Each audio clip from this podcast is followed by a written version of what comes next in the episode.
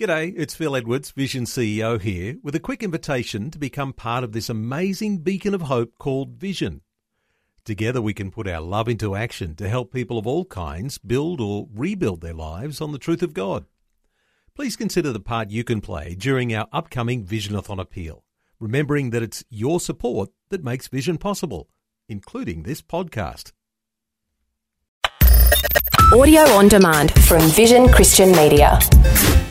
Exploring faith and the future. Neil Johnson and Bible teacher Dr. Kameel Majdali.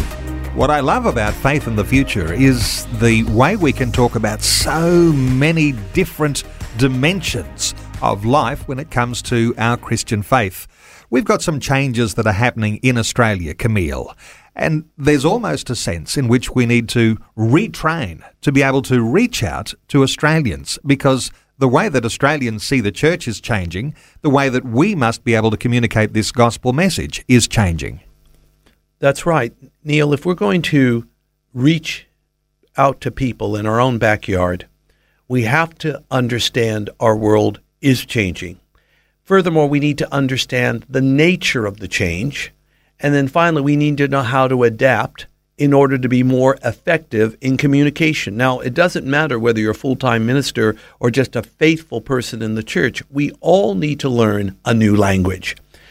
One of the th- changes that we should be understanding is that our Western world, be it in Australia, United States, and Canada, New Zealand, South Africa, and of course, Europe, going through a sea change from being a Christian culture to being a pluralistic or post Christian culture.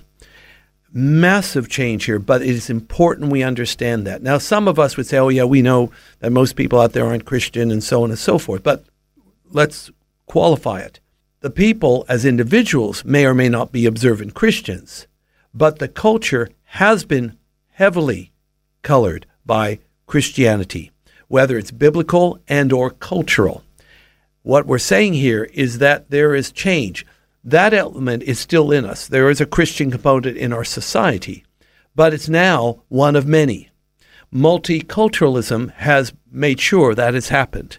People don't understand the nature of multiculturalism either, Neil. People think multiculturalism has to do with immigration and bringing people of different cultures. That's only really a part of it. What multiculturalism ultimately means is that because of immigration and, of course, natural increase, we do have a multitude of cultures on or in the public square. And here's the key all of them are equally valid, equally beneficial, equally benign. That is the perception out there. Now, of course, let's ask an interesting question. If every culture was equally beneficial, benign, and wonderful, then why are people migrating out of those cultures to come here. You don't have a whole, shall we call it, uh, stampede out of Australia going into other places with a vastly different culture.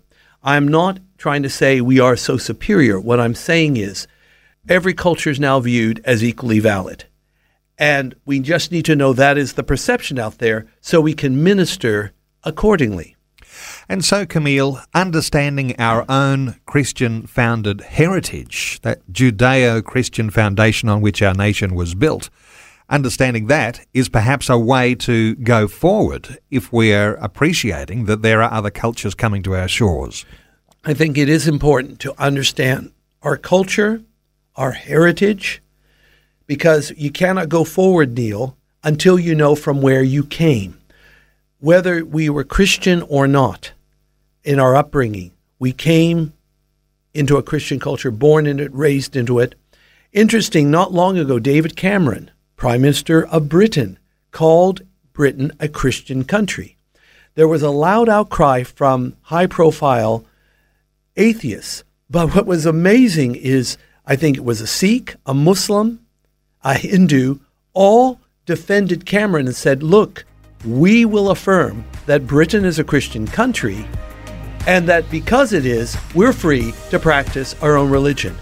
That's something to chew on. Faith and the Future with Neil Johnson and Dr. Kameel Majdali from Teach All Nations. For more from Dr. Majdali, including books and DVDs on prophecy, Bible commentaries, plus today's and other episodes of Faith and the Future, go to vision.org.au. Thanks for taking time to listen to this audio on demand from Vision Christian Media. To find out more about us, go to vision.org.au.